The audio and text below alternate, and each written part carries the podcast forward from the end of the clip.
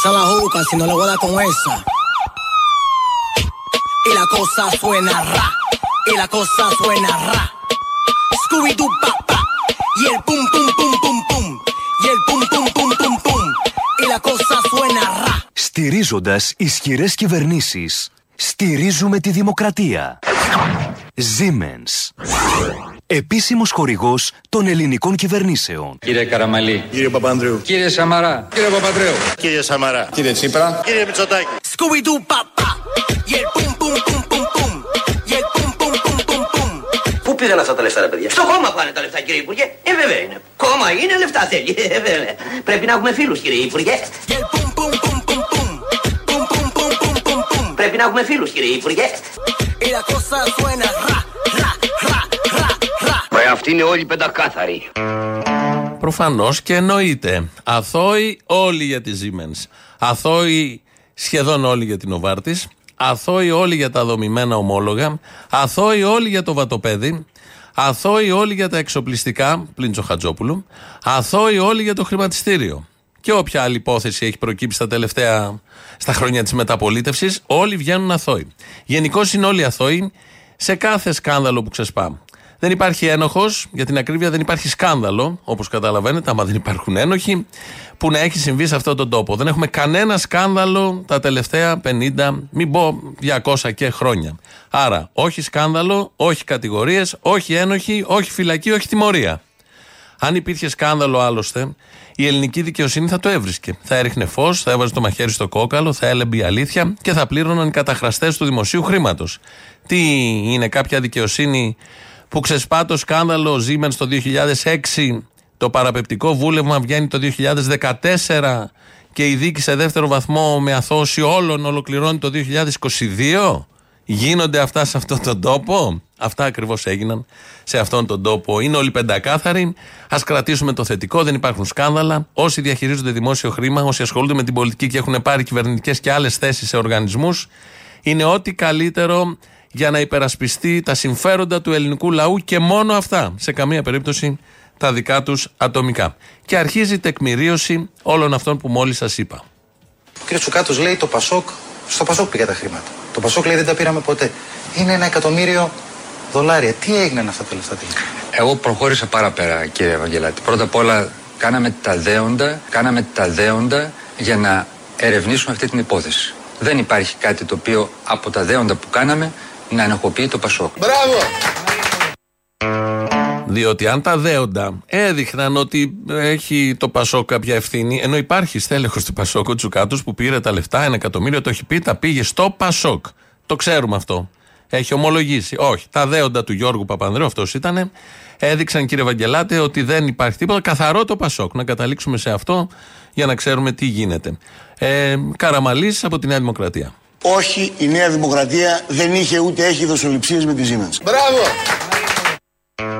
Λιτός, καθαρός. Άρα για να το λέει αυτός, μάλλον κάπως έτσι. Τι μάλλον. Είναι σίγουρα έτσι, δεν έχει καμία ευθύνη η Νέα Δημοκρατία και στο συγκεκριμένο θέμα. Επειδή με τη Siemens η ιστορία εδώ στον τόπο πάει λίγο πιο παλιά, να ακούσουμε και έναν άλλον που μας διαβεβαιώνει ότι είναι καθαρή η Νέα Δημοκρατία. Από τη Μάγιο ούτε ένα μάρκο δεν εδόθη στη Νέα Δημοκρατία από τη Siemens μέσω Μάγιο ούτε ένα μάρκο δεν εδόθη στη Νέα Δημοκρατία. Μπράβο. Βέβαια εδώ λέει ούτε ένα μάρκο. Δεν λέει για τα χιλιάδες ή εκατομμύρια μάρκα. Το αφήνει κενό. Είναι ο Κωνσταντίνος Μητσοτάκης. Δεχόμαστε και τη δική του διαβεβαίωση. Γιατί αν είχε γίνει κάτι και οι τρεις που ακούσαμε τώρα, και Γιώργος Παπανδρέου και Κώστας Καραμαλής και Κωνσταντίνος Μητσοτάκης, θα το λέγανε. Θα βγαίνανε και λέγανε τα πιάσαμε. Πήραμε μίζες. Αυτή η εταιρεία παίρνει συνεχώς δουλειές από το δημόσιο. Η δικαιοσύνη θα είχε αποφανθεί. Γιατί όλοι λένε σε τέτοιες περιπτώσεις να πάτε στη δικαιοσύνη. Να, πήγε το συγκεκριμένο θέμα στη δικαιοσύνη. Και μετά από 15 χρόνια βγήκε το πόρισμα της δικαιοσύνης και είναι όλοι αθώοι. Αδίκως τους κατηγορούσαμε.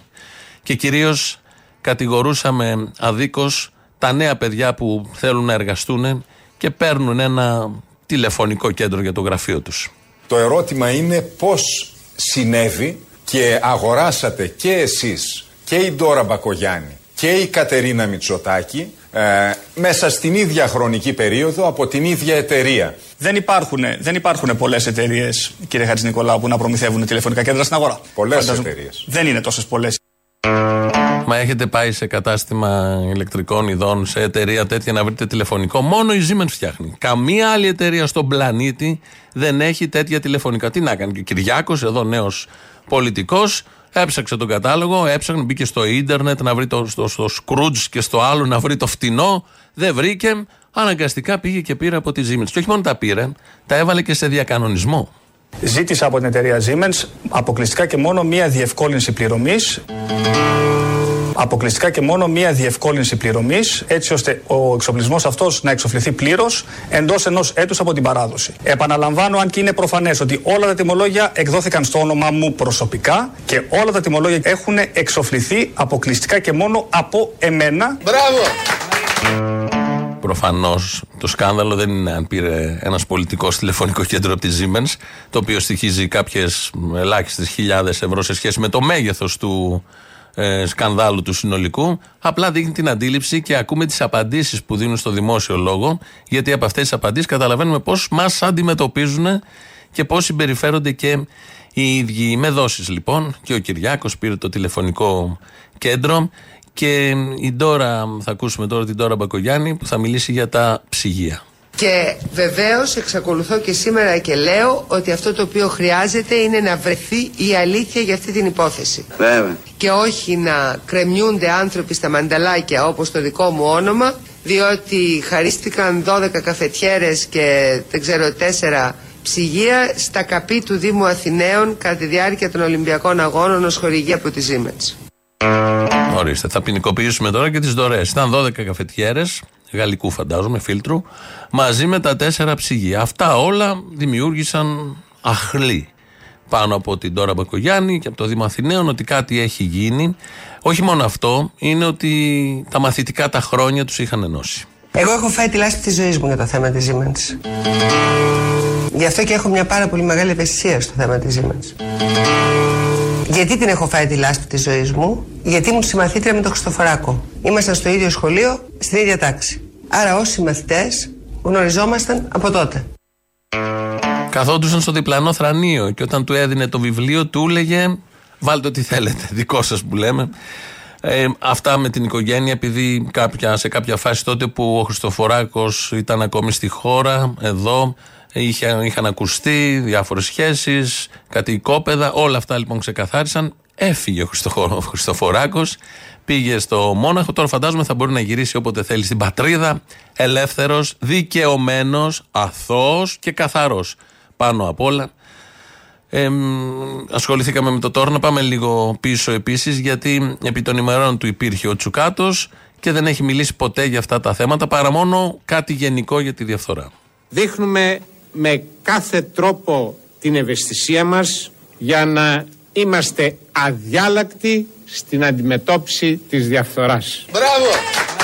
Όσο βάζουμε κανόνες κάποιοι χάνουν. Τόσοι χάνουν βεβαίως, δεν τους αρέσει. Αλλά δεν μας νοιάζει. Γι' αυτό και εμείς έχουμε ανοιχτό μέτωπο με τα συμφέροντα. Μπράβο! αν για κάτι θα μείνει στην ιστορία η κυβέρνηση Σιμίτη, είναι για το ανοιχτό μέτωπο που είχε με τα συμφέροντα. Θυμόμαστε όλοι πώς τα συμφέροντα τότε είχαν δεινοπαθήσει, διαμαρτυρόντουσαν συνέχεια, πέρασαν πάρα πολύ άσχημα, ζητιάνευαν τα έρματα συμφέροντα. Κανένα μεγάλο έργο, τούτη είχε εκεί 7 ετία και εκεί 7 ετία της, ε, των Ολυμπιακών Αγώνων, των έργων. Οπότε έχει δίκιο εδώ, υπήρχε πολύ μεγάλο μέτωπο με τα συμφέροντα. Και ήρθε η αριστερά κάποια στιγμή και μας υποσχέθηκε.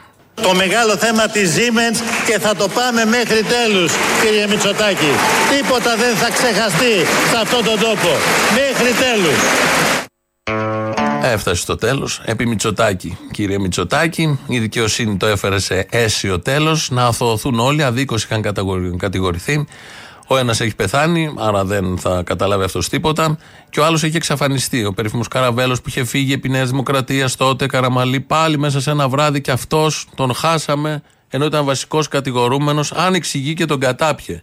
Φανουρόπιτα δεν φτιάξανε για να τον βρούμε τον Καραβέλο, αλλά δεν έχει καμία απολύτως σημασία. Το βασικό είναι τη Νέα Δημοκρατία, όπως θα ακούσουμε τώρα από τον τρέχοντα πρόεδρο, ε, είναι κατά της διαφθοράς. Αλλά η παράταξη αυτή έχει δώσει διαχρονικούς αγώνες για να αντιμετωπίσει τη διαφθορά και τη διαπλοκή. Scooby-Doo, pa, pa. y el pum pum pum pum pum. Tú quieres juca, pásamelo 20. Tú quieres juca, pásamelo 20. Tú quieres juca, pásamelo 20 si no. Και ξέρετε κάτι, η πρότασή μας στο τέλος της ημέρας, για να το ξεκαθαρίσω, είναι πεντακάθαρη. Αλλά είναι πεντακάθαρη για τον απλούστατο λόγο. Γιατί και εμείς είμαστε πεντακάθαροι. Te voy a romper los dientes. Tú quieres juca, pásamelo 20. Tú quieres juca, Πρέπει να έχουμε φίλους κύριε Υπουργέ. pásamelo 20. Tú quieres juca, pásamelo 20 si no. Te voy a romper los dientes. Pásame la maldita manguera si no te voy a hacer tu lío aquí mismo. ¿Qué fue? Ρε αυτοί είναι όλοι πεντακάθαροι. Κύριε Υπουργέ, που λέει και ο Παπαγιανόπουλος ω γκρούεζας και τρίβει εκεί τα χέρια, αυτό το τρίψιμο των χεριών, περιγράφει ακριβώς την ελληνική ιστορία από τον εμφύλιο και μετά. Στη, στη δημοκρατία δηλαδή και το πώς δομήθηκε το σύγχρονο ελληνικό κράτος. Έχουμε και έναν ακόμα για να κλείσουμε αυτήν την ενότητα. Αποκαλείται ένα σκάνδαλο. Μάλιστα. Γιατί μην μου πείτε δεν είναι σκάνδαλο. Δεν κάτι Έτσι, είναι. χάθηκαν 7 εκατομμύρια δραχμές σε μετρητά. Ευρώ. Μάλιστα, μα διάβασα ένα πολύ ωραίο. Το σύνθημα λέει τη Νέα Δημοκρατία στην έναξη της εξουσίας ήταν σεμνά και ταπεινά.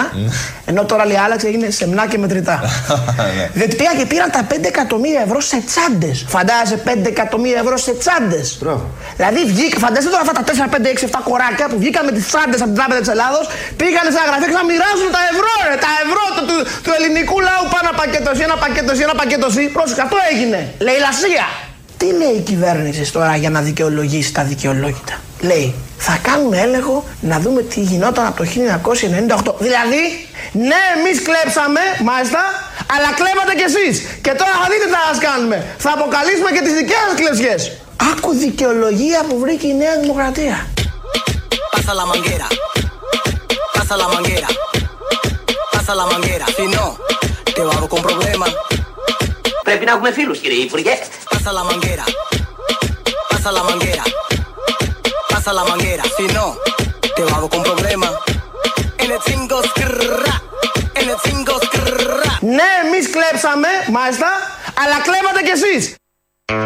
Αυτό το κάνουν όλες. Οι κυβερνήσεις δεν το κάνει μόνο η Νέα Δημοκρατία, το έχουν κάνει όλοι. Είναι το βασικό επιχείρημα. Πολιτικό, σαθρό εννοείται, ότι ναι, εμείς κάναμε αυτά, αλλά κοιτάξτε και άλλοι απέναντι τι κάνανε οι προηγούμενοι, οι επόμενοι, τι θα γίνει. Και στέλνει μήνυμα εδώ ένας ακροατής, ο Δημήτρης, και λέει: Η πλάκα θα είναι όταν όλοι αυτοί, Χριστοφοράκη και λοιποί, ζητήσουν αποζημίωση για ηθική βλάβη και θα την πάρουν. Νομίζω θα γίνει και αυτό. Θα τους πληρώσουμε κιόλας γιατί 20 χρόνια τους κατηγορούμε αδίκως ενώ είναι αθώοι με κεφαλαία όλα αυτά. Όλοι αυτοί λοιπόν είναι αθώοι, το πολιτικό σύστημα που είχε διαπλακεί με όλους αυτούς, εταιρείες μεγάλες, έτσι λειτουργεί η σύγχρονη αστική δημοκρατία. Αυτό ακριβώς είναι το πλαίσιο. Γίνεται και σε άλλες χώρες προφανώς, αλλά εδώ το έχουν παρακάνει γιατί είναι πολύ εύκολος ο τόπος, είναι και ο βαθμός ανάπτυξης της χώρας. Όλοι αυτοί είναι αθώοι. Ποιοι είναι ένοχοι, γιατί υπάρχουν και κάποιοι ένοχοι που φταίνε που κατέρευσε η οικονομία μας, που μπήκαμε στα μνημόνια. Πρώτη ένοχος, την αποκαλύπτουμε τώρα, τη θυμίζουμε, η γιαγιά που πουλούσε στα χόρτα, που πουλούσε στη λαϊκή χόρτα. Και μας γράψανε, ήρθαν και μου λένε τα στοιχεία. Τι λέω, τι στοιχεία να έχω, πω, τι λέει, βγήκα να πουλήσω, δεν έχω ούτε ταυτότητα μαζί μου, ούτε τίποτα. Άδεια δεν έχω, λέω, γιατί είμαι πειρασμένη, δεν μπορώ τώρα να βγάλω άδεια. Σας, έ- σας έγραψαν. Ναι. Αυτή είναι η πρώτη ένοχος. Αν θυμόσαστε, νομίζω πέρυσι, είχε πάει στη λαϊκή και πουλούσε χόρτα χωρίς άδεια.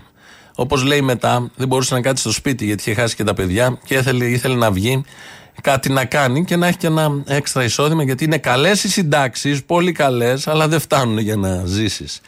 Η νούμερο ένα ένοχος. Νούμερο δύο, ο Καστανάς της Θεσσαλονίκης. Να πάρω την άδειά μου, να μην κυνηγάνε, εγώ θέλω κομμάτι. Ακόμα σου να φάω, δεν είναι έτσι. Δεν ζητάω τίποτα άλλο. Συμφωνείτε. Κρίμα, κρίμα δεν είναι. Ε, ταυτότητά σου. Έχεις αν δεν έχω. Ταυτότητά σου. Λέω ρε παιδιά, με αυτόφωνο, παιδιά, σα παρακαλώ. Ναι. Χριστούγεννα μέσα από το δεν έχω λεφτά να πάρω τα φάρμακά μου. Κυνηγάνε καστανά. Ε, δεν είναι κρίμα, δεν είναι. Εγώ πώς θα ζήσω. Θα πεθάνω; Και τρίτη ένοχος, αυτούς τους τρεις διαλέξαμε, είναι η περίφημη καθαρίστρια, τη θυμόσαστε, που είχε παραπείσει λίγο το απολυτήριο Λυκείου για να δουλέψει ως καθαρίστρια σε σχολείο και είχε καταδικαστεί με 10 χρόνια. Είχε μπει και φυλακή μάλιστα. Ναι, μόλις το έμαθα, πήγα, έβγαλα την έκτη τάξη. Το πήγα και στο δικαστήριο, στο εφετείο τους έδειξα ότι έβγαλα και το, αν το ήξερα το ότι θα το είχα κάνει. Δεν ήξερα ότι ήταν τόσο σοβαρό αδίκημα. Δεν ήξερα και πολλά πράγματα. Και τους λέω ότι αν το ήξερα θα το είχα βγάλει από τότε και όπως το πήγα. Και άλλα δεν μου ακούστηκα. Τους ζήτησα μια δεύτερη ευκαιρία, δεν μου τη δώσανε. Τους λέω, σας παρακαλώ, συγχωρέστε με, έκανα ναι το αδίκημα. Τιμωρήστε με, αλλά όχι αυτή την ποινή. Πιστεύω ότι είναι άδικη. Δεν μ' άκουσαν. Έτσι λοιπόν καταδείξαμε όπως λέμε ποιοι είναι οι αθώοι σε αυτόν τον τόπο που πρέπει να τους σεβόμαστε, να υποκλεινόμεθα στους αθώους και ποιοι είναι πραγματικοί ένοχοι και πώς φτάσαμε εδώ που φτάσαμε. Υπάρχει μια απάντηση σε όλα αυτά πώς δεν θα ξαναγίνει αυτό και πώς δεν πρέπει να γίνεται αυτό και η απάντηση είναι αυτή.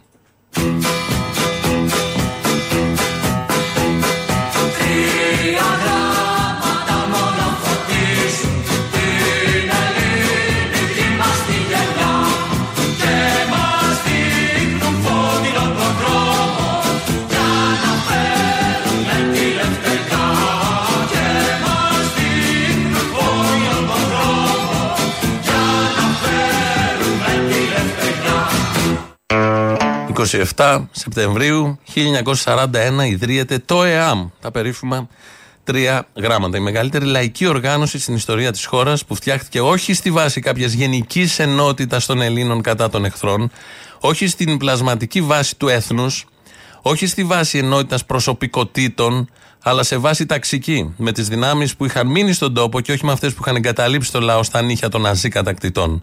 Το ΕΑΜ ήταν η οργάνωση που υιοθέτησε όλες τις μορφές πάλι, από τον καθημερινό αγώνα, από τα συσίτια και το σύνθημα με μπογιά στους τοίχου στα βράδια μέχρι και τα όπλα. Το ΕΑΜ ήταν η καρδιά, ο ίδιος ο αγώνας του ελληνικού λαού. Και παραμένει στα μυαλά και στις συνειδήσεις και στις καρδιές πάρα πάρα πολλών. Ο Σταύρος Κανελόπουλος μας ε, περιγράφει ε, πώς ιδρύθηκε το ΕΑΜ. Το ιδρυτικό του ΕΑΜ υπογράφηκε από τους εκπροσώπους των τεσσάρων κομμάτων του Κομμουνιστικού Κόμματος της Ελλάδας που είχε την πρωτοβουλία, την Ένωση Λαϊκής Δημοκρατίας την οποία εκπροσωπούσα εγώ και ήμουν ένα από τα ιδρυτικά μέλη του ΕΑΜ, το Σοσιαλιστικό Κόμμα που είχε γενικό γραμματέα τον Μακαρίτη τον Χρήστο τον Χομενίδη και το Αγροτικό Κόμμα που είχε γενικό γραμματέα τον Κώστα τον Γαβελίδη. Είχαμε καθυστερήσει την υπογραφή του ιδρυτικού με την ελπίδα και την προσπάθεια να πάρουν μέρος όλα τα κόμματα της εποχής εκείνης. Και όταν πια απελπιστήκαμε γιατί μας έλεγαν ότι δεν μπορούμε να τα βάλουμε με τις μεγάλες δυνάμεις, ότι πρέπει να περιμένουμε και τα λοιπά να κάνουμε υπομονή, τότε πλέον καταλήξαμε στην απόφαση και υπογράψαμε το ιδρυτικό στις 27 Σεπτεμβρίου του 1941.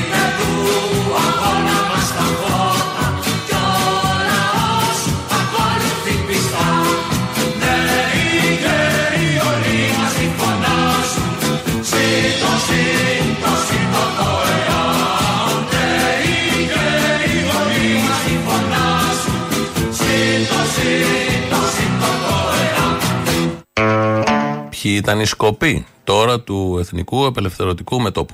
Η σκοπή του ιδρυτικού του ΕΑΜ ήταν πρώτον η απαλλαγή του τόπου, η απελευθέρωση από τον ξένο κατακτητή. Δεύτερο, η προσπάθεια να διατηρήσουμε τον λαό να μην αφανιστεί από την ε, πείνα. Με τα απελευθερωτικά προβλέπαμε στο καταστατικό την σχηματισμό μιας προσωρινής κυβέρνησης που θα οδηγούσε το λαό σε εθνικές εκλογές για να καθορίσει το πολίτευμά του και το κοινωνικό του σύστημα γενικά να καθορίσει την τύχη του. Και φτιάχτηκε το ΕΑΜ, λίγο πολύ. Τον Φλεβάρι μετά το 42 φτιάχτηκε και ο Ελλάς με τα όπλα. Θέργεψε το Αντάρτικο. Το μεγαλύτερο μέρος του ελληνικού λαού πήρε μέρος εκεί. Ε, φτιάχτηκαν θεσμοί στην περίφημη ελεύθερη Ελλάδα και ήταν και η μόνη φορά στην ιστορία αυτού του τόπου που η Ελλάδα ήταν ελεύθερη από τα Γιάννενα μέχρι την Πάρνηθα όπως θα ακούσουμε τώρα από τον, ε, ε τον Σταύρο Κανελόπουλο που μας διηγείται όλα αυτά που συνέβησαν τότε και ε, ανέπνευσε. Ο τόπος ανέπνευσε και είδε ότι μπορεί να γίνει και αλλιώς. Μπορεί να γίνει και αλλιώς κάτω από πολύ δύσκολες συνθήκες. Μπορούν όμως όλα να γίνουν αλλιώς στην ελεύθερη Ελλάδα που δικαίως χαρακτηρίστηκε σε ένα θαύμα. Ήταν το μόνο θαύμα σε όλη την κατεχόμενη Ευρώπη με την διοίκησή του, με τον στρατό των ηρωικών Ελλάς, με λειτουργία της λαϊκής δικαιοσύνης, ένα κράτος πρότυπο θα έλεγα, ένα πρόπλασμα μιας λαϊκής δημοκρατίας, όχι πραγματικά λαϊκή δημοκρατία, αλλά εβάζαμε τότε τα θεμέλια μιας λαϊκής δημοκρατίας την οποία αποβλέπαμε σαν μια συνέχεια και μια συνέπεια αυτού του απελευθερωτικού αγώνα. Η, η λαϊκή δικαιοσύνη ήταν το θεμέλιο και η αυτοδιοίκηση. Άρχιζε η ελεύθερη Ελλάδα από τα αλβανικά σύνορα και έφτανε στην Πάρνηθα. Και αυτό ήταν κάτω από τη μύτη του κατακτητή. Οι μάχες τις οποίες έδινε ο Ελλάς είχαν απελευθερώσει αυτό το μεγάλο κομμάτι και είχαμε ακόμη και αεροδρόμιο στην Εράιδο όπως είναι γνωστόν και πήγαινε ορχόντουσαν αεροπλάνα κάτω από τη μύτη του κατακτητή. Ήταν κάτι που δεν είχε να επιδείξει κανένα άλλο κράτος.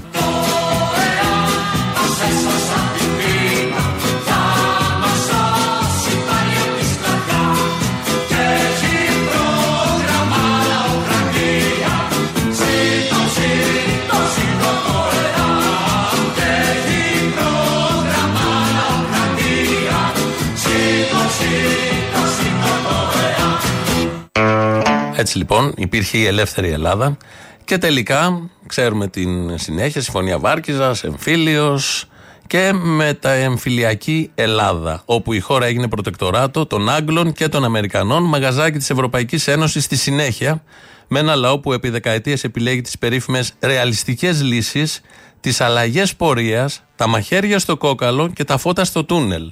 Ένα λαό που συνεχώς δουλεύει, δουλεύει, παράγει πλούτο και τον κλέβουν οι Χριστοφοράκοι και μαζί οι συνεργάτες τους, συνάδελφοί τους, πολιτικοί από το πολιτικό σύστημα που έχει διαχειριστεί όλες αυτές τις δεκαετίες τον πλούτο αυτού του λαού. Ένα λαό που στη συντριπτική του πλειοψηφία εντάσσεται σε αόριστα προοδευτικά κινήματα που τάχα μου φέρνουν το καινούριο. Αυτό συμβαίνει όλες αυτές τις δεκαετίες. Δεν υπάρχει προοδευτικό κίνημα αν δεν είναι ταξικό. Όλα τα άλλα προοδευτικά και καλά κινήματα οδηγούν σε τέλμα, σε μεγαλύτερα διέξοδα και όπως δείχνει και το παράδειγμα της Ιταλίας, στην ακροδεξιά και τελικά στον εκφασισμό και το φασισμό. Το λιγότερο κακό φέρνει το μεγαλύτερο κακό πάντα. Έχει αποδειχθεί πολλές φορές, αποδεικνύεται και στην Ιταλία. Αποδείχθηκε και με κάποιο τρόπο και σε άλλες συνθήκες και με όλες τις αναλογίες βέβαια και στη δεκαετία του 40 στην Ελλάδα, όταν το ΕΑΜ και το ΚΚΕ τότε δεν είχε καθαρή θέση, ενώ είχε την πλειοψηφία του λαού πάτησε τις μπανανόφλουτε για δημοκρατική εξέλιξη, για δημοκρατική πορεία, παραγνωρίζοντας ότι η αστική τάξη δίνει ελευθερία για λίγους, μετράει την ανεξαρτησία με υποτέλεια, τη λαϊκή κυριαρχία με φυλακές και εκτελέσεις και τη δημοκρατία με τα όπλα.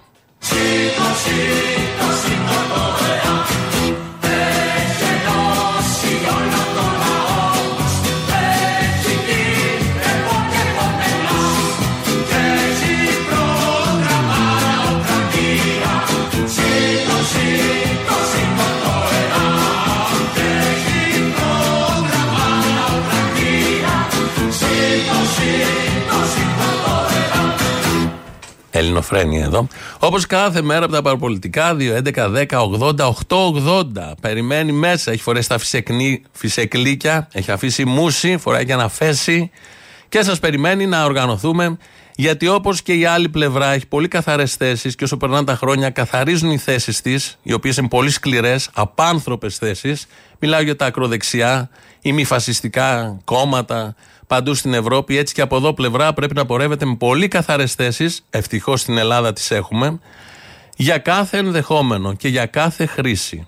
Πάντα πεντακάθαρες, χωρίς φτιασιδώματα, χωρίς ψευδεστήσεις, χωρίς αυταπάτες και χωρίς βασικά το λιγότερο κακό, γιατί αυτό, όπως είπαμε, φέρνει πάντα το μεγαλύτερο κακό. Radio το μέλη του σταθμού, το βλέπω εγώ εδώ τα μηνύματα που στέλνετε. Ο Κύρκος με τη γροθιά υψωμένη ρυθμίζει με το άλλο χέρι τον ήχο. Αν ακούσετε κανένα πρόβλημα, είναι επειδή μια γροθιά είναι πάνω. Το τηλέφωνο το είπαμε. Πάμε να ακούσουμε πρώτο μέρος λαού. Κολλάνε και οι πρώτες διαφημίσεις. Αποστόλη. Έλα. Τι έγινε; Καλά, τι θες; Τι να θέλω, Μωρέ, μας πήγαινε πριν. Ο Άδωνης πάει στο διάλογο. Ένας αρχιφασίστας, ένας αρχιμαλάκας. Δεν συμφωνώ με αυτά που λέτε. Πρέπει να μας βάζετε κάθε μέρα τα φασισαριά από το Sky. Άντε γάμο.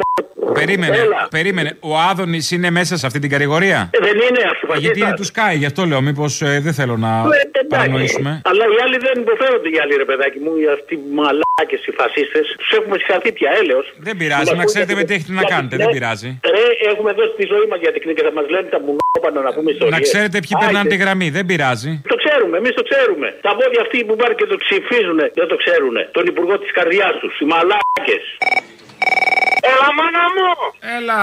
Πού είσαι, σε έχασα. Να σου πω, θα ξεκινήσω από αυτό που άκουσα το θύμιο. Έλεγε ο Αίμνης του Κωνσταντάρας για την άλλη να που ήταν πουλί και πέταγε. Εγώ θα πω για το μαλάκα τον Άδωνη. Τι δέντρο ήταν αυτός καρποφόρο, καλά, καμιά κοντή αυτή η λεμονίτσα θα ήταν και εκείνη αρσενικιά δεν θα έβγαζε καρπούς. Όπως άλλωστε έχει πει και ο Πέρση ποιητής Σαντί, μόνο τα καρποφόρα δέντρα πετροβολούν. Αυτά όμως συνεχίζουν να βγάζουν καρπούς. Όπως και ο Άδωνης Γεωργιάδης θα συνεχίσει να βγάζει πολιτικούς καρπούς. Θα σέβεσαι, θα σέβεσαι. Θα μιλάς καλά για το καρποφόρο δέντρο. Εγώ τέρμα τα μπουμπούκος, τέρμα τα νανογιλέκος, τέρμα. Καρποφόρο θα το λέω δέντρο. Να σου πω, το έχω ξαναπεί και θα το λέω ότι είναι ο κόλλο είναι και ο λόγος του, αλλά τέλος πάντων. Λοιπόν, αυτό που έχω να πω είναι βλέπω σήμερα απορούν πάρα πολύ με αυτό που έγινε στην Ιταλία. Και με δεξιοί, φιλελεύθεροι, σοσιαλιστές. Απίστευτο. αριστεροί, ξεχνάνε την ιστορία. Και η ιστορία είναι bitch, πηδάει. Είναι πουτάνα η ιστορία. Η ιστορία την ξεχνάμε όλοι τυχιέντο από το σύστημα. Και στο τέλος θα σου πω κάτι πολύ απλό, ρε Αποστολή. Εδώ στο Ελλαδιστάν, η ακροδεξιά ουρά της Νέα Δημοκρατία που τρέφει Άδωνη, Βορύδη, Πλεύρη, έτσι. Υπάρχουν παιδιά που είναι γεννημένα το 80 και το 85 και μιλάνε για τη Χούντα, ρε πούστη. Είναι δυνατόν. Γι' αυτό λοιπόν το μόνο που μας μένει, αγαπητέ Αποστολή, ελπίζω 29 του μήνα να έχω ρεπό να έρθω να σε δω. 28 καλέ, 28 πάρ το ρεπό, 28. Άρα λοιπόν ε, πρέπει να δουλεύω, δεν ξέρω, α, θα προσπαθήσω να έρθω. Αυτό λοιπόν που μένει είναι θα πρέπει να αφυπνιστούμε και σε κάποια οποιοδήποτε φτερούγα από κάτω προοδευτική να βγούμε όπως κάναν κάποτε οι οικοδόμοι το 60 και το 69 και το 70 να ξυλώσουμε πεζοδρόμια. Με δύο λόγια, σοσιαλιστές ξύφεν αριστερούς και φιλελεύθερους να τους γαμίσουμε το μουνί που τους λύστραγε. Φιλιά. Α, μ' αρέσει ψύχρεμα, νυφάλια, ωραία. Ναι, ρε, δεν πάει άλλο, ρε. Δεν πάει ρε. εσύ. Τώρα δηλαδή πέρα μα την έχουν πέσει από 100 μεριές και είμαστε σε μια νυφαλιότητα. Έρχεται ο χειμώνας. Στοικά ακούμε ότι θα ζήσουμε, θα ζήσουμε όσοι δεν ζήσαμε και δεν, ζ- δεν ζουν αυτοί που το ζήσανε. Το χειμώνα του 42. Εισέρχεται η Ευρώπη, άρα και η Ελλάδα, στο πιο δύσκολο χειμώνα από το 1942. Και εμείς εκεί. Πούσα αυτή, σέντρα εμείς; Πούσα αυτή, κόλλο εμείς; Τι θα γίνει, ρε; Όπα, ούτε στο σουμπούτεο τέτοια, τι φάση. Πρώτη λέξη για Μητσοτάκη, παθό. Ποιο είναι το πρώτο πάνω στο μυαλό όταν βλέπεις το Μητσοτάκη, Ποια είναι η πρώτη λέξη που θα πεις; Τι σου έρχεται Τι σου έρχεται στο μυαλό, μην απαντήσεις, ξέρουμε όλοι. Εκτός από αυτό που ξέρεις, εμένα μου έρχεται βαριμπόμπι, Κίνα, Βόρειο Σέβια μέχρι στιγμής. Α, καλά, έχει κι άλλα, μην αγχώνεσαι. Το ξέρω ότι έχει, αλλά, αλλά εμένα αυτό, αυτό μου έρχεται πρώτη λέξη στο μυαλό. Ε, το ίδιο, είπαμε με άλλα λόγια. Μπράβο. Να βάλει πίσω λοιπόν στο συνέδριο της Νέας Δημοκρατίας, background που λέμε, φωτογραφίες από τα καμένα. Έλα ρε μάνα μου δεν σε πρόλαβα να σου πω. Αμάν. Ούτε στο δεν είμαι νυφάλιος και ότι τα έχω πάρει. Να σου πω, αυτή η νυφαλιότητα μας έχει φέρει τόσα χρόνια πίσω. Δηλαδή, καθόμαστε στον καναπέ νυφάλοι, απολαμβάνουμε τα πάντα ή ό,τι μας δίνουν να απολαμβάνουμε έτσι. Και από εκεί και πέρα νυφάλοι πεθαίνουμε. Τι θα γίνει, δεν πρέπει να κάνουμε κάτι για τα παιδιά μας, για τα εικόνια μας; Γιατί δυστυχώς η γενιά των εικονών μας που δεν θα έχει τίποτα να χάσει, όπως ξέρεις πολύ καλά και εσύ και η ιστορία μας το δείχνει, σε επαναστάσεις κάνει ο λαός όταν εξαφιώνεται. Όταν τα εικόνια μας θα έρχονται πρώτα να αποπατώνουν στους τάφου μου για αυτά που τους αφήσαμε, τότε μπορεί να γίνει κάτι. Αλλά εγώ θέλω να είμαι μια γενιά έστω και στο τέλος του εργασιακού μου βίου που να βγω και να τα γαμίσω τη μάνα όλα. Με αντάλλαγμα, ακόμα και την ίδια μου τη ζωή δεν έχω να χάσω κάτι. Τη ξεφτύλα να γλιτώσω τα παιδιά μου και τα εικόνια μου. Ξυπνάτε ρε ζώα! Ναι, γεια σας. Γεια σας. Αυτή τη στιγμή έχετε μία εκπομπή. Ναι. Ε, είναι κάποιος δημοσιογράφος, ο οποίος συνεχώς εκθιάζει το ΕΑΜ και το ΕΑΜ. Ωραία. Λοιπόν, πείτε στο δημοσιογράφο, γιατί δεν μου φαίνεται να είναι πάνω από 40 χρονών, να κάτσει να διαβάσει ιστορία. Και θα δει ότι εάν δεν υπήρχε το ΕΑΜ, η Ελλάδα θα ήταν ένα μονακό. Monaco. 28 degrés à l'ombre.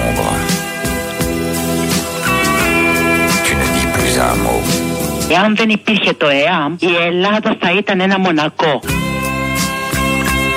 J'éteins ma cigarette. Il fait encore plus chaud. Το ΕΑΜ έπαιρνε τα όπλα από τους Άγγλους και έκανε δήθεν ότι θα σώζαν την Ελλάδα, δήθεν ότι έκαναν αντιστασιακούς αγώνες με μερικές κολογεφυρούλες, αλλά στην πραγματικότητα είχαν σκοτώσει πολλούς Έλληνες πατριώτες και στη Μέση Ανατολή και στην Ελλάδα. Ο, ο Βελουχιώτης, ο Κλάρας, τι έχετε να πείτε, το, ο, Βελουχιώ, ο μεγαλύτερος αλυταράς; Για κάτι κολογεφυρούλες τώρα, όλα αυτά τα λέει πολύ σωστά εδώ η Ακροάτρια. Παλιά βέβαια, όταν πάλι μια τέτοια μέρα μιλούσαμε για το ΕΑΜ, είχε βράσει το μυαλό της και πήρε τηλέφωνο και ξέσπασε. Δεν ξέρω τι να γίνεται, ελπίζω να είναι καλά. Και θρυνούμε όλοι που δεν γίναμε Μονακό. Ε, τότε, αμέσως μετά τον εμφύλιο, λάθος, κατά τη διάρκεια του εμφυλίου, ε, γίνανε και οι περίφημες δίκες των δοσιλόγων εδώ στην Ελλάδα. Όπως και τώρα, κάνα δύο-τρει την ε, πάτησαν οι υπόλοιποι ελεύθεροι. Ένας από αυτούς ήταν ο Νικόλαος Χριστοφοράκος, πατέρας του Μιχάλη Χριστοφοράκου, αθωώθηκε λόγω αμφιβολιών στη δίκη των δοσιλόγων, παρότι αναγνωρίστηκε από εχθρούς και φίλους. Συνεργαζόταν με τη γερμανική διοίκηση τότε. Στη δίκη αποκαλύφθηκε ότι ο δόκτωρ Νικόλαος Χριστοφοράκος κατέδωσε τους καθηγητές της ιατρικής Κωνσταντίνο Χορέμη και Νικόλαο Λούρο, διότι διοχέτευαν φαρμακευτικό υλικό από τον Ερυθρό Σταυρό σε αναξιοπαθούντες το χειμώνα της Μεγάλης Πείνας και αντάρτες τα επόμενα χρόνια της κατοχής.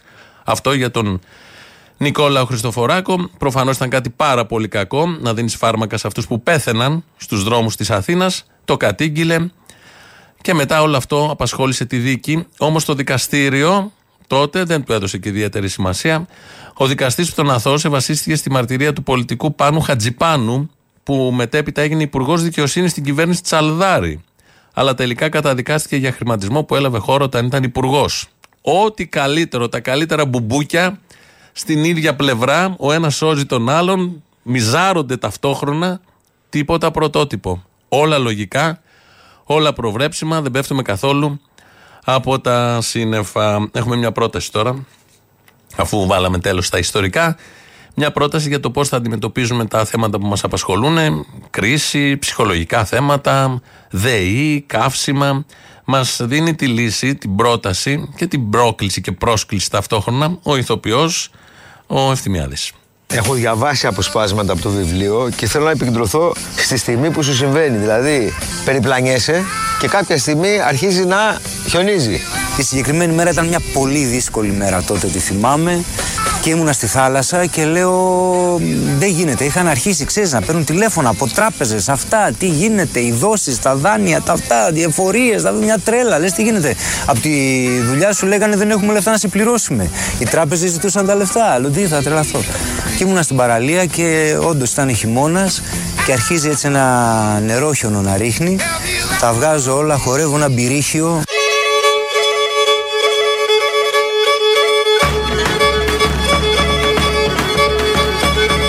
Τα βγάζω όλα, χορεύω ένα μπυρίχιο, βουτάω στη θάλασσα και εκεί κατάλαβα ότι τελείωσε η παλιά ζωή. Τελείωσε ο φόβος ουσιαστικά. Γιατί ο φόβος είναι που σε κρατάει. Και λέω τίποτα.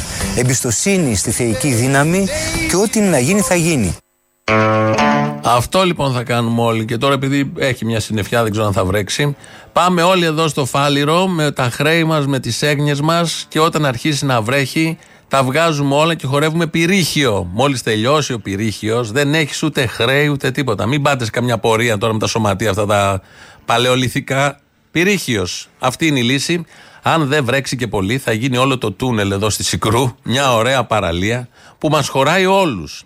Έχει καιρό να ρίξει και δυνατή βροχή. Αλλιώς τη χαμοστέρνας, αλλά χωράει λίγους. Η χαμοστέρνας είναι ό,τι πιο συνεπές έχει το ελληνικό κράτος. Πλημμυρίζει όποτε βρέξει. Ενώ οι άλλοι κόμβοι δεν έχουν και μεγάλη συνέπεια. Πρέπει να τα δούμε όλα αυτά. Να μιμηθούμε δηλαδή το παράδειγμα της Χαμοστέρνας και του Θανάση Ευθυμιάδη με τον Πυρίχιο. Λαός τώρα μέρος δεύτερον. Ναι, γεια σας. Γεια σας. Παίρνω στα παραπολιτικά. Ναι, ναι. Ε, μπορείτε να δείτε, μου είπαν ότι κέρδισα 50 ευρώ για μια επιταγή. Πάρτε τα. Πριν ίσως- μου είπαν την Τετάρτη να πάω, αλλά δεν θυμάμαι στον Πειραιά. Δεν θυμάμαι τη διεύθυνση. Ναι, για να δείτε ότι δεν δίνει μόνο ο Μητσοτάκη σε βάουτσερ, έτσι. Δίνουμε και εμείς το καλυτή μας. Ό,τι μπορεί ο καθένας. Τόσο μπόρεσε ο Μητσοτάκης, τόσο μπορέσαμε και εμείς. Τι να κάνουμε; Όχι, το ξέρω προς Θεού και 50, 50. Μην το, μην το λέτε, σας παρακολουθώ το τελευταίο καιρό καθημερινά. Την πετονιέρα μην την βλαστημά, ξέρουμε. Ποια, ποια, τι είπατε; Την πετονιέρα λέω. Παρομοίωση. Με τραγούδι. Μπε- Την ναι, πετονιέρα ναι, μην την πάντως- βλαστημά, αυτή σου δίνει για να φας. Την πετονιέρα μην κατηγοράς. Αυτή σου δίνει για να φας. Έτσι, ωραίο, ωραίο αυτό. Ε, γι' αυτό σας πήρα απλά γιατί και σας ευχαριστώ. Απλά έχω γράψει λεωφόρο Χατζη Κυριά. Δεν θυμάμαι τώρα. Δεν πρόλαβα τον αριθμό να γράψω. Χατζικυριάκου, πάρτε στις δύο να σας πούνε. Σας ευχαριστώ πάρα πολύ. Είστε πολύ ευγενικός. Να είστε καλά.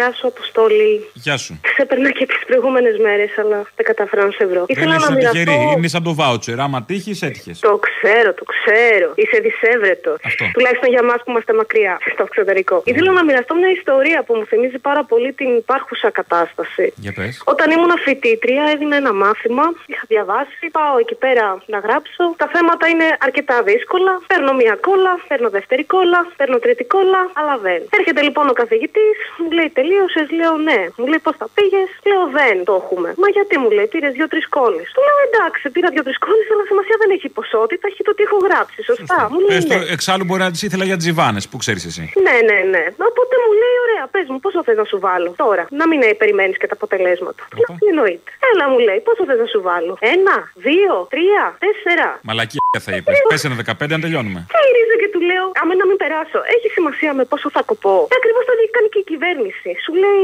δεν επιβιώνεις, ρε παιδί μου, οκ, θα σου δώσω πέντε ψίχουλα, δεν θα επιβιώσεις και πάλι, αλλά εγώ κάτι έχω κάνει. Τέλος πάντων, η απάντηση σε όλο αυτό που ζούμε. Μ' αρέσει γιατί σου κάτσε Ελλάδα, τραυματική εμπειρία στο σχολείο. Ναι, για πες. Δεν στο σχολείο, είναι πανεπιστήμιο. Α τώρα πανεπιστήμιο. αυτό. Ε, πες του και εσύ να σου Πριν βάλει τις 5,5 παιδί μου. Δεν ήταν μακριά το 4 από το 5,5. Δεν έβαζε παραπάνω, μέχρι τέσσερα ήταν η επιλογή. Δεν είχε Κόβεται. 5,1. Με 5 περνάς. Περνάς έτσι, ρε. Εκεί περνάς, δεν ήθελε να με περάσει. Αυτό είναι το θέμα. Δεν ήθελε να επιβιώσει. Δεν ήθελες κι εσύ όμως να του δώσεις κάτι, ένα αντάλλαγμα. Συγγνώμη, ε.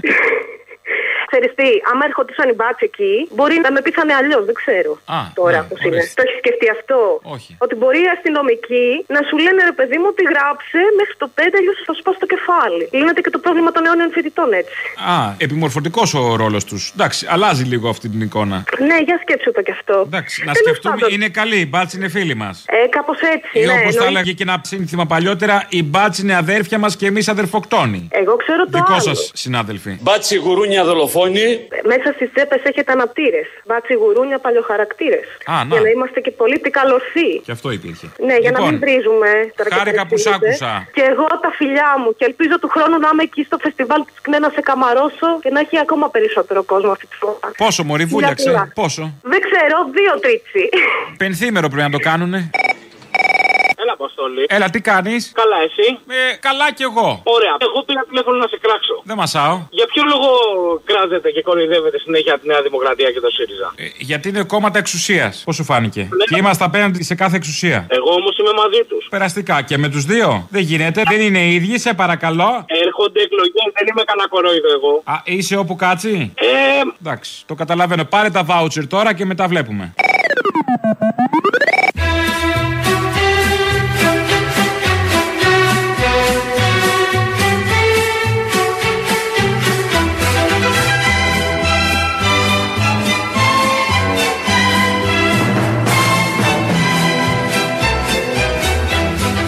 Εάν δεν υπήρχε το ΕΑΜ, η Ελλάδα θα ήταν ένα μονακό.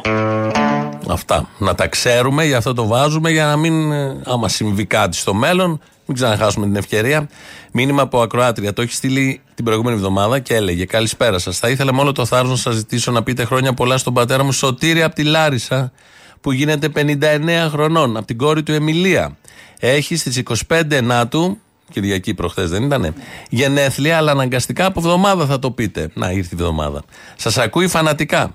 Λέξη που δεν μπορεί να αποτυπώσει την αιμονή με εσά και τις εκπομπές σας. Ακούει και την επανάληψη τα απογεύματα. Λοιπόν, και τώρα, και το απόγευμα που θα το ξανακούσεις, φίλε Σωτήρη, νέος είσαι, να τα εκατοστήσεις, να χαίρεσαι και την κόρη που έχει τέτοιες ιδέες. Ζητάει και ένα τραγούδι, αλλά δεν προλαβαίνουμε να τα ακούσουμε γιατί έχουμε το λαό, μας πάει στο ακριβώς της ώρας. Εμείς τα υπόλοιπα θα τα πούμε αύριο. Γεια σας. Γεια σα, Αποστολή. Γεια. Ο γελιογραφικός σας έδωσε μπόλικη δουλειά πάλι. Το ευχαριστήθηκα. Και δεν μου λες, σε παρακαλώ. Ο Θημίο ήταν υπέροχος, έστω ανάλυση για το κουκουέ. Πάρα Θα είναι στο πολύ φάληρο. καλός. Χάρμα, χάρμα. Αχ. Θα είναι στο φάληρο, θα είναι στο φάληρο μαζί σου. Θα Αχ. του δείξει το χέρι. Γεια σου, θύμιο μου, αγάπη μου, αγάπη μου. Πώς τα πες έτσι; Θύμιο μου. Αγάπη μου. Θα είναι στο φάληρο. Ο θύμιο θα είναι. Θα είναι ωραία. Θα του δείξει το χέρι. Θέλω. Πού είσαι, Αποστόλη. Έλα ρε παιδί μου στο γνωστό σημείο. Φανταστικό στην παράσταση προχθέ. Δεν ήρθα γιατί είμαι από Πάτρα, δεν έχει σημασία. Έτσι τα έλεγα αν ήμουν εκεί. Ε, τότε που ξέρεις ότι ήμουν φανταστικός. Ε, ήσουν φανταστικός, είναι σίγουρο. Δεν έχει σημασία. Έχω τις πηγές μου εδώ. Οπα. Να, ρουφιάνι. Να ο κοριός. Νάτος.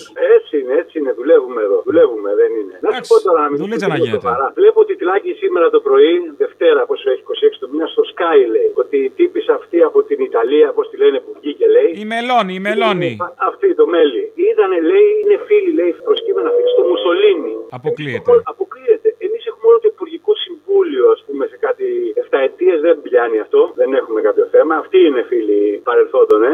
Ζήλεψες, ε. Ναι, Ζήλεψες ρε, που για τους γάμο, δικούς μας δεν είπαν ότι είχαν φιλίες με τη Χούντα. Εντάξει. Και δεν το λέγανε. Αυτό μου έκανε, μου έκανε εντύπωση γιατί δεν το έλεγε ο Σκάι. Σκάει, ρε, γιατί το κρατάει κρυφό αυτό. Δεν ήταν η κουβέντα αυτή τώρα. Τι θα μπλέκουμε τα θέματα; Α, δεν έτυχε, να μην κουράζουμε και τον κόσμο. Έχετε κουράσει το Πασόκ. Λοιπόν, Κουράσατε τον κόσμο και εμάς. Εμείς δεν κουραζόμαστε, εδώ είμαστε. Ε, μα τώρα είναι και ο κόσμος εύκολος να κουραστεί. Ε, κουράζονται.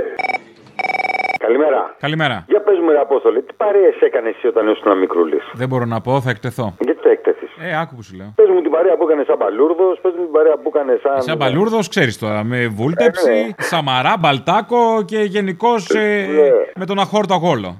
Εγώ είμαι μπαλούρδος. Εγώ έκανα παρέα με άνθρωπου, ας πούμε, ξέρω εγώ, που ήταν πιο μεγάλοι από μένα, μάθαινα από αυτούς, ήταν ανθρώποι της πιάτσας, λαϊκοί. Ο Μητσοτάκης, ο Ανδρουλάκης, ο Βελόπουλος και όλοι αυτοί. Τι παρέες κάνανε όταν ήταν μικροί; Ε, δεν θα κάτσω τώρα να ψάξω, σε παρακαλώ πάρα πολύ. Έχουμε και ένα αυτοσεβασμό. Βάλε τη φαντασία σου λίγο. Δεν θέλω. Δεν θέλεις, ε; Όχι. Ποια ήταν η μάνα τους όλων αυτών, και του Άδωνη και του Βορύδη, ο Καρατζαφέρης; Ποιο πατέρας δεν είναι ικανοποιημένος όταν βλέπει ε, τα παιδιά του άτακτα ή λιγότερο άτακτα σήμερα είναι οι βασικοί πυρήνε μιας κυβέρνησης. Α, αυτή η μάνα. Αυτή η μάνα, αυτή τους έχει γεννήσει όλους. Τα πάντα, αποστολάρα μου. Ναι, αυτή η μάνα ήταν σκάουτερ. Δηλαδή, όπως έψαχνε μοντέλα για τα καλλιστεία, ε, έτσι έψαχνε και μοντέλα για τα υπουργεία. Δεν έψαχνε από το σωρό, έψαχνε από το πάνω ράφι, ρε παιδί μου. Από το σωρό δεν έψαχνε. Έψαχνε όμως από συγκεκριμένο μέρος του σπιτιού.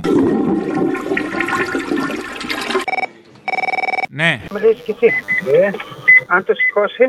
Αποστόλη, καλησπέρα. Καλησπέρα, το σήκωσε. Το σήκωσε, λέω μου, αν το σηκώσει, δεν θα του μιλήσεις κι εσύ. Το σήκωσε στο τιμημένο. Αποστόλη μου, Ναι. μόλις κάθαμε στη χωριστή, θέλω να σου δώσω συγχαρητήρια. Άκουσα τα καλύτερα για σένα στην παράσταση στο φεστιβάλ. Ήσουν fantastic. Εάν θες να λέγεις άνθρωπος, με έκανε και έκλαψα, το είπα και προσωπικά. Ήσουν φοβερός. Οι εντυπώσεις από όλους. Μπράβο, βρε αγόρι μου, συγχαρητήρια. Συγχαρητήρια στην ΚΝΕ για την άψογη διοργάνωση. Για άλλη μια χρονιά με τόσο κόσμο. Συγχαρητήρια σε όλους. Συγχαρητήρια σε σένα. Σε αγαπάμε να συνεχίσεις έτσι με ψηλά το κεφάλι.